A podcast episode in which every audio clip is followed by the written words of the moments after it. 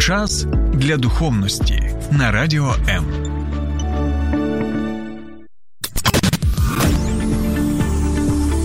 Біблія під іншим кутом. Програма сторінками Біблії з пастором Сергієм Наколом. Доброго дня, друзі. 1939 року, 1 вересня, як ви знаєте, почалася Друга світова війна. Дійсно трагічна сторінка е, в історії не лише Європи, а взагалі людства. І ми можемо сказати, що оті події, які ми бачили у 39-му році, у 40-му році, до 45-го року, це дійсно трагедія планетарного масштабу. Це дійсно трагедія звичайних людей і мільйонів мільйонів людей у сукупності людства.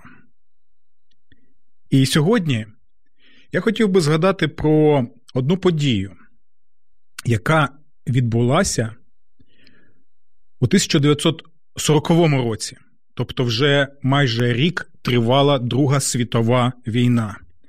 Ми знаємо, що самовпевнений хижак Гітлер зі своїми посіпаками, вони дійсно змогли майже блискавично захопити величезну територію в Європі. Ми знаємо, як швидко впала Польща, ми знаємо, як віддали Чехословаччину з політикою умиротворення хижака, агресора, але результат ми знаємо, який був. Скільки ти не годуй вовка, як то кажуть у нас в народі, він дивиться в ліс. А у цьому випадку він дивиться ще більше, щоб захопити. Це гарний. Такий урок для всіх нас, що політика умиротворення, як правило, воно призводить до того, що хижак, держава-хижак, держава-агресорка, вона лише що робить? Вона лише більше бажає територій, людей і впливу. Ми бачимо, як впали Нідерланди, які намагалися бути, до речі, у тому стані, у якому вони були у Першій світовій війні, тобто дотримуватися політики нейтралітету. Але ось бачите, що історія показує, що не завжди, коли ти прагнеш нейтралітету, ти можеш його підтримувати. Німеччина з цим скористалася і загарбала цю маленьку країну. І ми бачимо, що сталося з Бельгією. Ми бачимо, що сталося з Францією. Ще просто щось неймовірне, коли Франція з такими арсеналами зброї вона була захоплена. І це дійсно вражало людей. Як це взагалі таке можливо? І ось дивіться: 1940 рік, 8 вересня, так? Ми можемо побачити наступне. Німеччина нацистська, вона була вже готова напасти на Велику Британію. І майже всі фахівці були впевнені в тому, що Британія не витримає, особливо коли ми можемо згадати ту подію, яка відбулася в Дюнкерку. І, до речі, ви можете навіть подивитися пречудовий, як на мене, фільм Дюнкерк. Так його назва і є, яка показує, яким саме чином це дійсно просто одне з тих див, якого відбувалося у ті часи, величезна кількість е, експедиційного корпусу Збройних сил Великої Британії, усе ж таки, незважаючи на песимістичні прогнози, незважаючи на те, що гарнізон Кале був майже повністю знищений для того, щоб відволікти увагу збройних сил Німеччини від основних сил Великої Британії в Дюнкерку все ж таки, все ж таки могли врятуватися завдяки величезної кількості людей, які солідарні були зі своїми хлопцями і дівчатами Збройних сил Великої Британії. Усе це ми пам'ятаємо, друзі. Але 8 е, вересня 1940 року Німеччина готова вже вдертися у повітряний простір е, Великої Британії. Так? Всі були впевнені в тому, що Британія не зможе протистояти такому ворогу.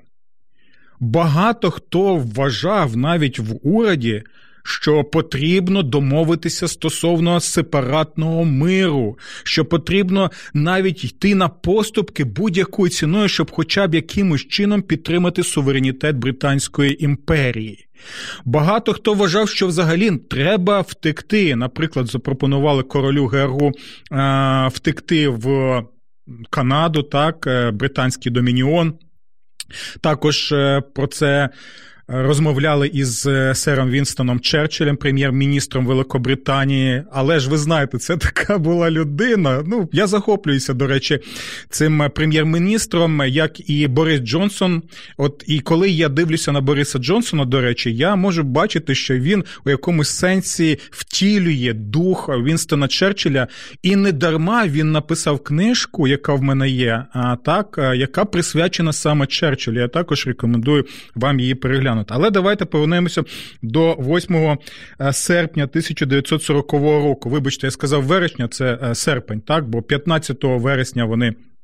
Почали своє вторгнення 8 серпня 1940 року Герман Герінг Командувач Люфтваффе військово-повітряних сил Німеччини напучував підлеглих перед початком операції Адлер. Він заявив: уже незабаром ви проженете з неба британську авіацію. Хайль Гітлер. Британська розвідка перехопила цей наказ. Інформацію отримав Черчилль. Це ми можемо прочитати ось у цій книзі. Черчилль і Орвел Битва за свободу. Автор Томакс Рікс. Читаємо далі.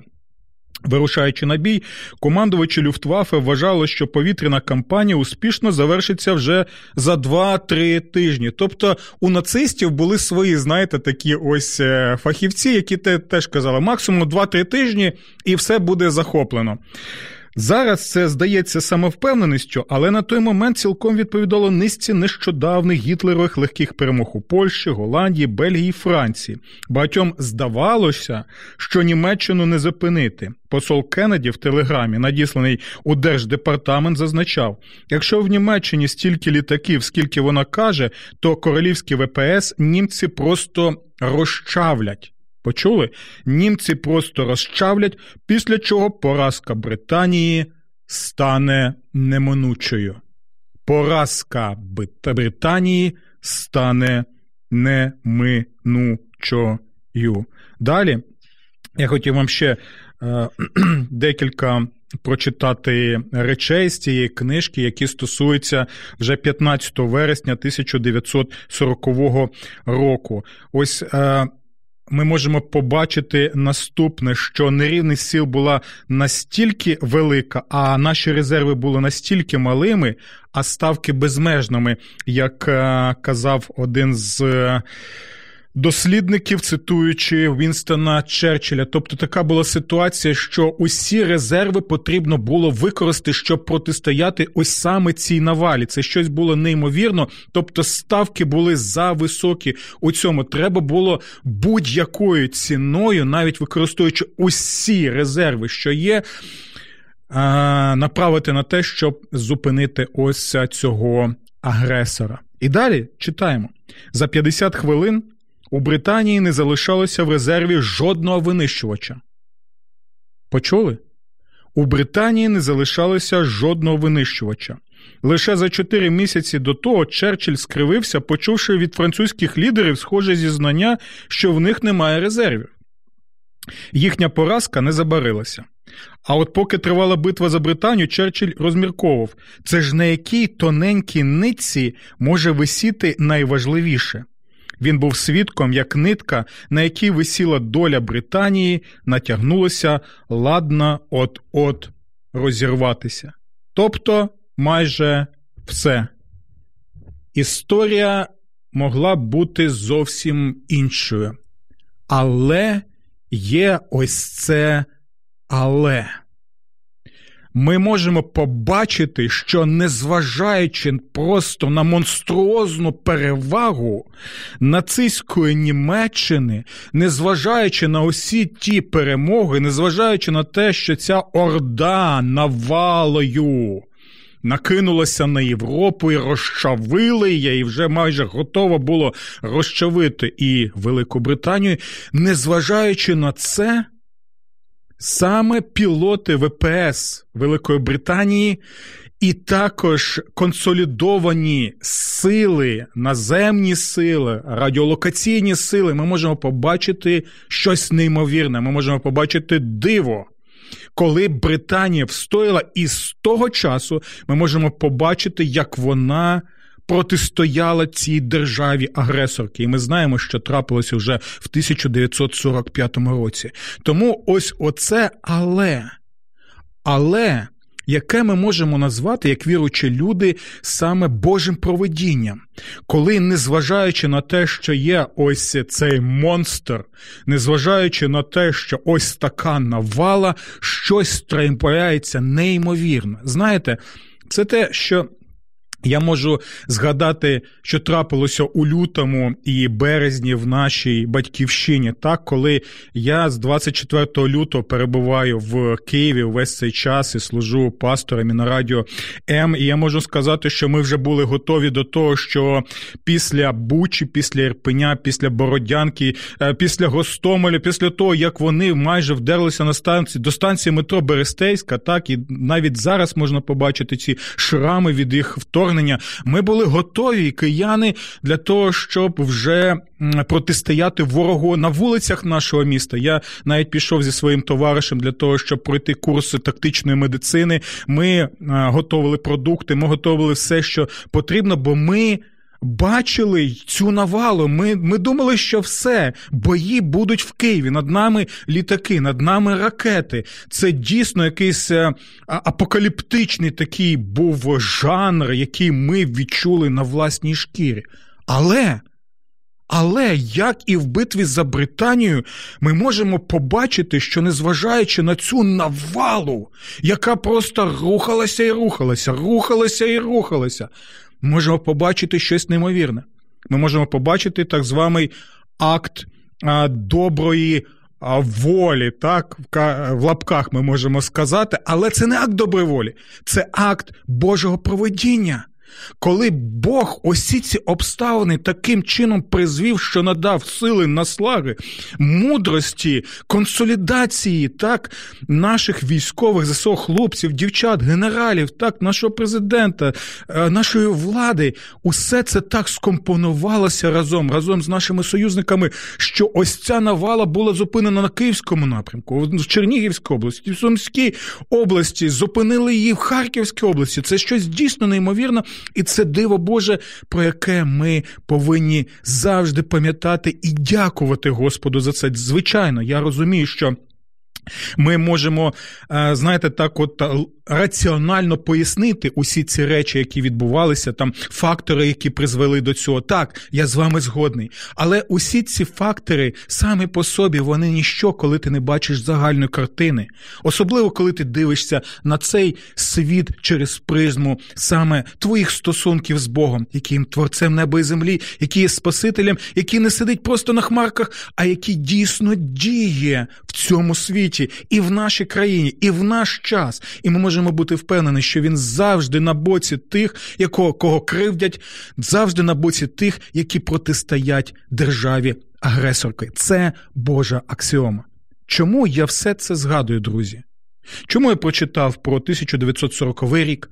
Чому я згадав ось ці події, які а, залишаються в наших серцях? Особливо тоді, знаєте, коли я з нашою волонтерською командою, з нашої церкви, також з людьми доброї волі, відвідуємо щотижня село Підгайне, яке постраждало від наслідків вторгнення армії Російської Федерації, де майже я думаю 70% села було знищено, і ми знаходимо велику кількість ракет різного калібру. Ми знаходимо багато ось цих нагадувань того жахіття, яке там трапилося. Чому я про все це згадую? Тому що на фоні усіх цих подій, які відбувалися у Другій світовій війні, на фоні того, що відбувається у нас зараз, так е, особливо, друзі, я користуючись нагодою, прошу вас, моліться, будь ласка, підтримуйте наших хлопців і дівчат в ЗСУ, особливо на півдні, особливо тоді, коли вони зараз.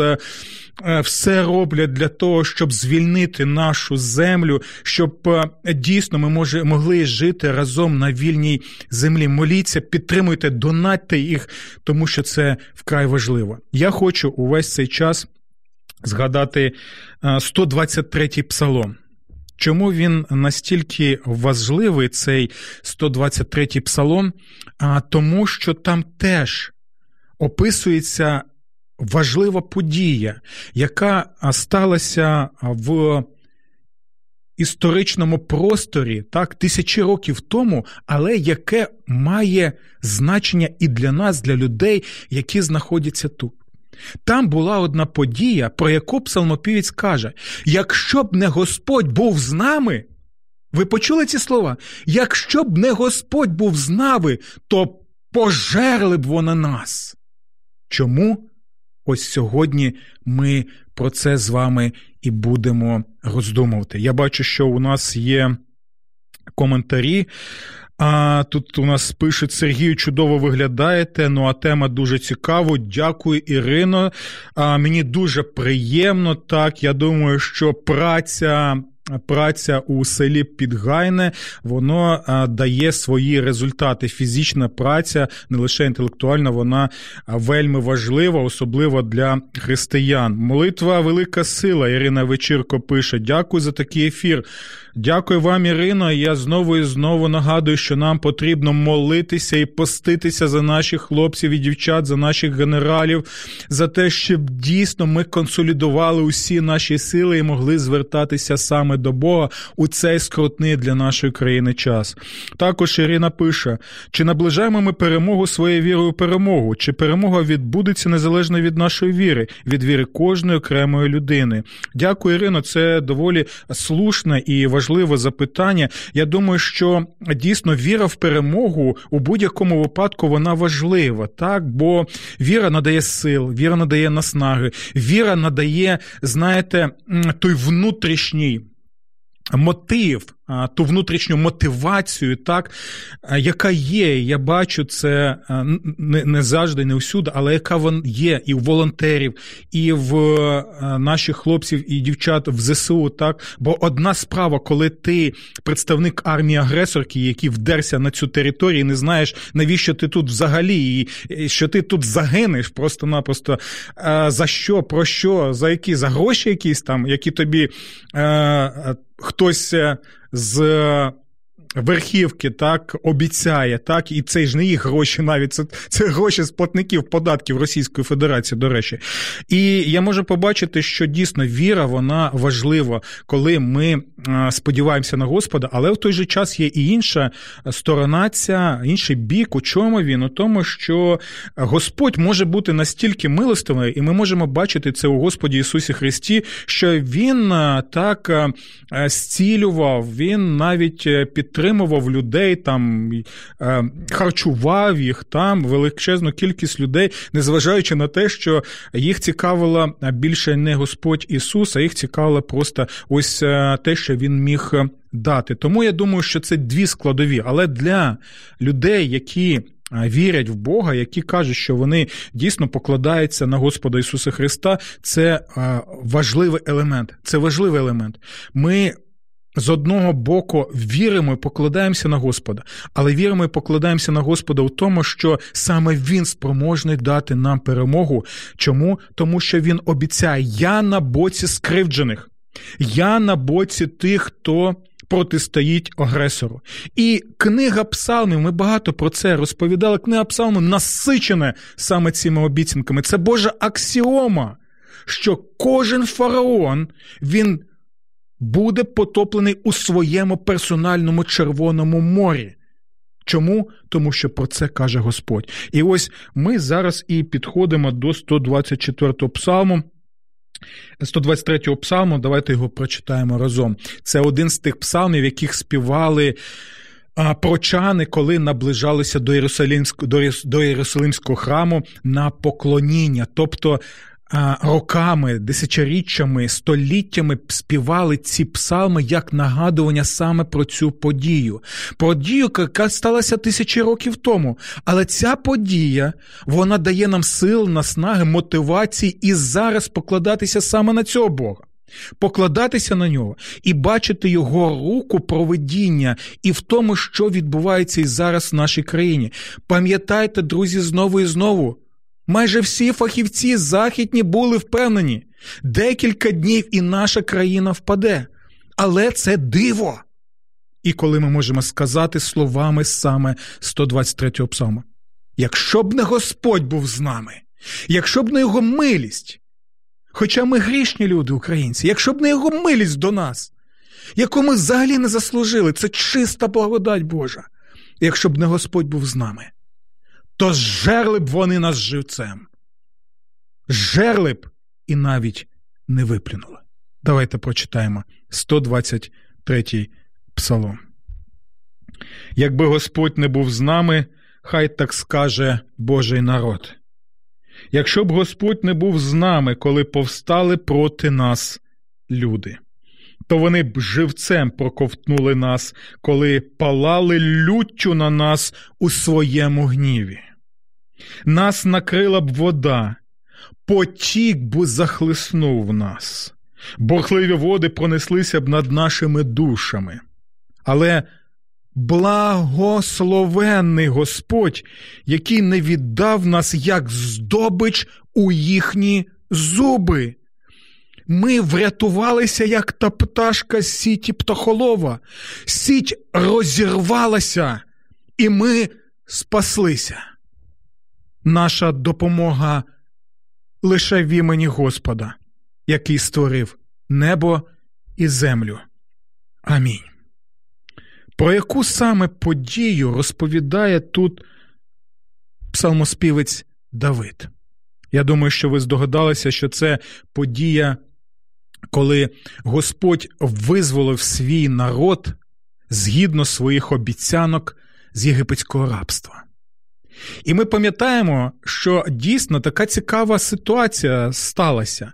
Ми бачимо систему, систему держави, яка уособлює дух пригноблення.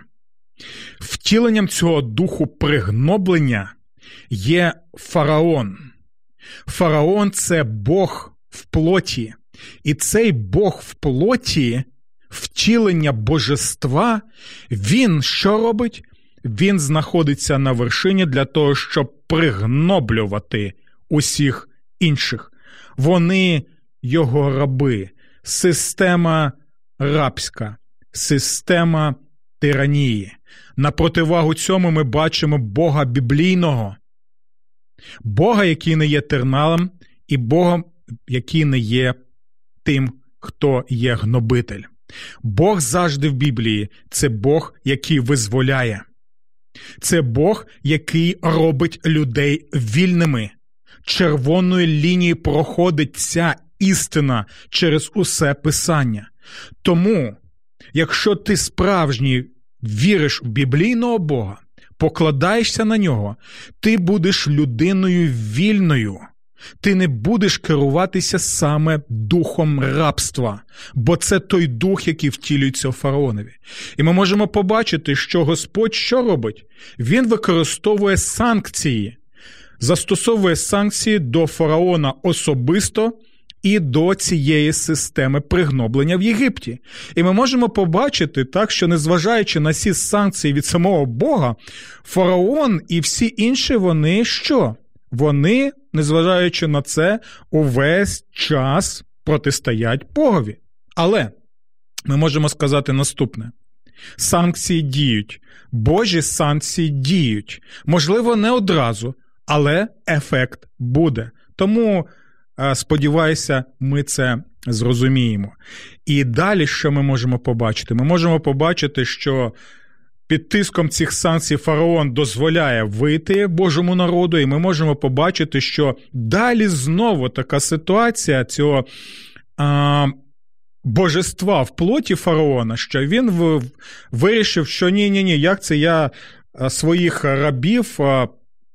Їм надам таку можливість, щоб вони стали вільними людьми. Тобто, бачите, влада ось такого така влада, вона як наркотик. Про це казав ще Вінстон Черчилль, якого я цитував сьогодні. Так і тому йому було вкрай важко для нього і для його посіпак, для його армії. Ось як це так? Як це ти? Що ж ти за фараон, якщо не можеш контролювати своїх рабів? Так ти ж потрібен відповідати за всі ці речі. Так фараон сказав, фараон зробив. І що ми бачимо? Ми бачимо саме оцю подію, про яку пише у 123-му псалмі псалмоспівець Давід, згадуючи про те, що сталося в Червоному морі, тоді, коли дійсно. Найпотужніша армія е, світу тогочасного. Я ще раз наголошую на тому, що це була навіть не друга армія світу, це була перша армія світу. Там було найсучасніше озброєння, найсучасніші технології. Так, Цього ми не можемо побачити, наприклад, в армії Російської Федерації. Так багато є такого мотлуху, можна сказати. А його, його, звичайно, багато, його вони усе ж таки використовують, але там все було найсучасніше, найпотужніша армія, найпотужніша, найсучасніша зброя. Усі надбання стратегічного плану теж у них були. Так, ми можемо все це побачити, стратегічне воєнне мистецтво, яке застосовувалося. І в той же час ми можемо побачити кубку визволених рабів. Шансів нема. Шансів протистояти такій навалі взагалі нема. Дивіться, з одного боку військо фараона, і там були що? Там були навіть е, вершники були, і там були, знаєте, такий еквівалент е, танків, так? Тобто там були колісниці. І а, тут Червоне море. Все. І Антонівського мосту нема там. Взагалі ніякого нема. Понтонної переправи там нема. Засобів якось е, втекти нема. Тобто, все потрібно просто пасти на коліна і віддати себе на милість ось цієї потужної армії світу на милість цього божества, тирана, пригноблювача, так і знову бути у цьому рабстві. Знову 400 років там бути, лише щоб тобі дали хліба поїсти, лише щоб ти споводився чемненько, і тоді, можливо, з тобою будуть якось е, ставитися до тебе краще. Все. Підписуй безумовну капітуляцію. І ось саме в таких умовах, коли взагалі жодного шансу на спасіння не було, ми можемо побачити Божу чист, чисту Божу милість, Бога, який спасає, Бога, який робить людей вільними. Ми можемо побачити, як відбувається ось саме це диво, коли Червоне море воно розривається, воно відступає, і увесь цей Божий народ який пов'язаний з цим Богом і слідує за ним, він проходить через ще Червоне море. Ось саме про це і каже псалмоспівець Давід, коли каже: якби Господь не був з нами, якщо б Господь не був з нами, коли повстали на нас люди, то вони б живцем проковнули нас, коли палали люттю на нас у своєму гніву, нас накрила б вода у Червоному морі, потік захлеснув би нас, боргливі води пронеслися б над нашими душами. Але але сталося те, що Господь показав своє милосердя і свою любов. І зверніть увагу, це пише пророк Давид, цар Давид. З того часу вже минуло багато років, століття минуле, але ви звернули увагу, що пише цар Давид. Він пише: якби Господь не був з нами.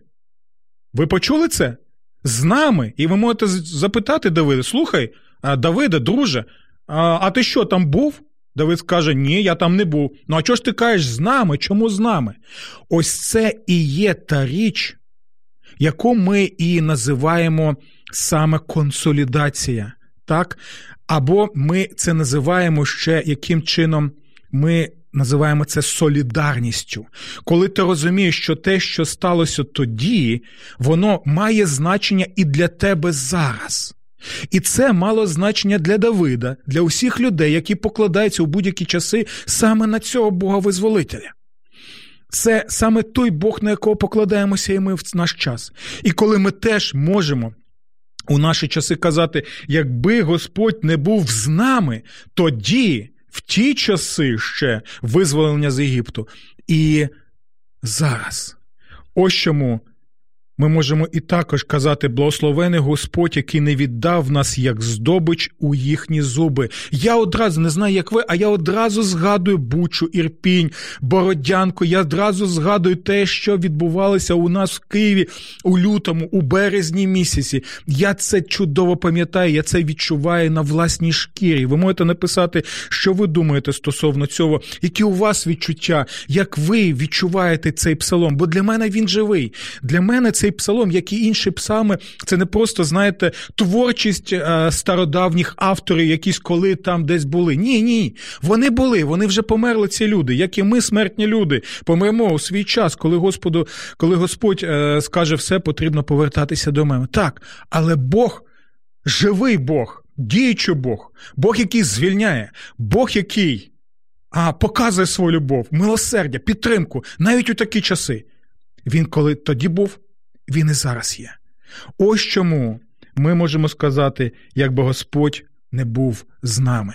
І коли ми навіть проходимо навіть усі часи, коли з одного боку ось ця армія фараона, а з іншого боку Червоне море, коли ми можемо сказати, шеф, все пропало, як в одному фільмі радянському про це йде мова, так? А, то Є, є завжди в історії. Ми можемо побачити не лише в біблійній, в історії світу, в європейській історії, е, в історії Другої світової війни. Ми можемо побачити декілька таких неймовірних дивовижних речей, які повертають хід історії, коли ми кажемо, це Господь. Це саме Господь зробив, бо Він милостивий до нас, бо Він дав цю обіцянку. І у той же час е, дивіться, що найцікавіше. Чи було страшно Божому народові, коли вони йшли цим Червоним морем? Чи був у них шок? Звичайно. А, Чи було їм лячно? Чи були в них думки, а а, не, а, не, а може ж зараз ось ці всі хвилі вони нас накриють? Хто зна? А чи ми дістанемося берега? А чи ми зможемо пройти все це? Так, усе це було, звичайно. Це те ж саме, як і в нас відбувається, навіть тоді, коли ми знаємо, що Господь з нами. Але що втішало Давида, що втішало Мойсея, що втішало Божий народ той час? Саме те, що Бог йшов попереду. Бог йшов попереду. І цей Бог сказав: Я визволю вас, ви мій, ви мій народ, я ваш Бог, і я завжди посеред ваш. Просто покладайтеся на мене. І дивіться, що сталося дійсно. Присутність Бога це не означає, що у нас не буде проблем в нашому житті. Ні. Присутність Бога вона запевняє нас в тому, що ми зможемо пройти усі ці обставини і проблеми в нашому житті. І вийти з них іншими людьми, людьми, які відточені вже більше за Божою подобою, за якою нас Він створив.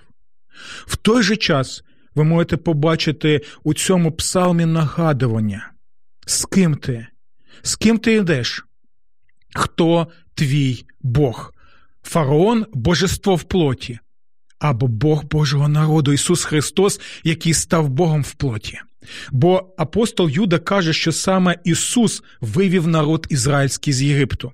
Автор листа до євреїв каже, що Мойсей обрав що страждання за Христа у той вже час.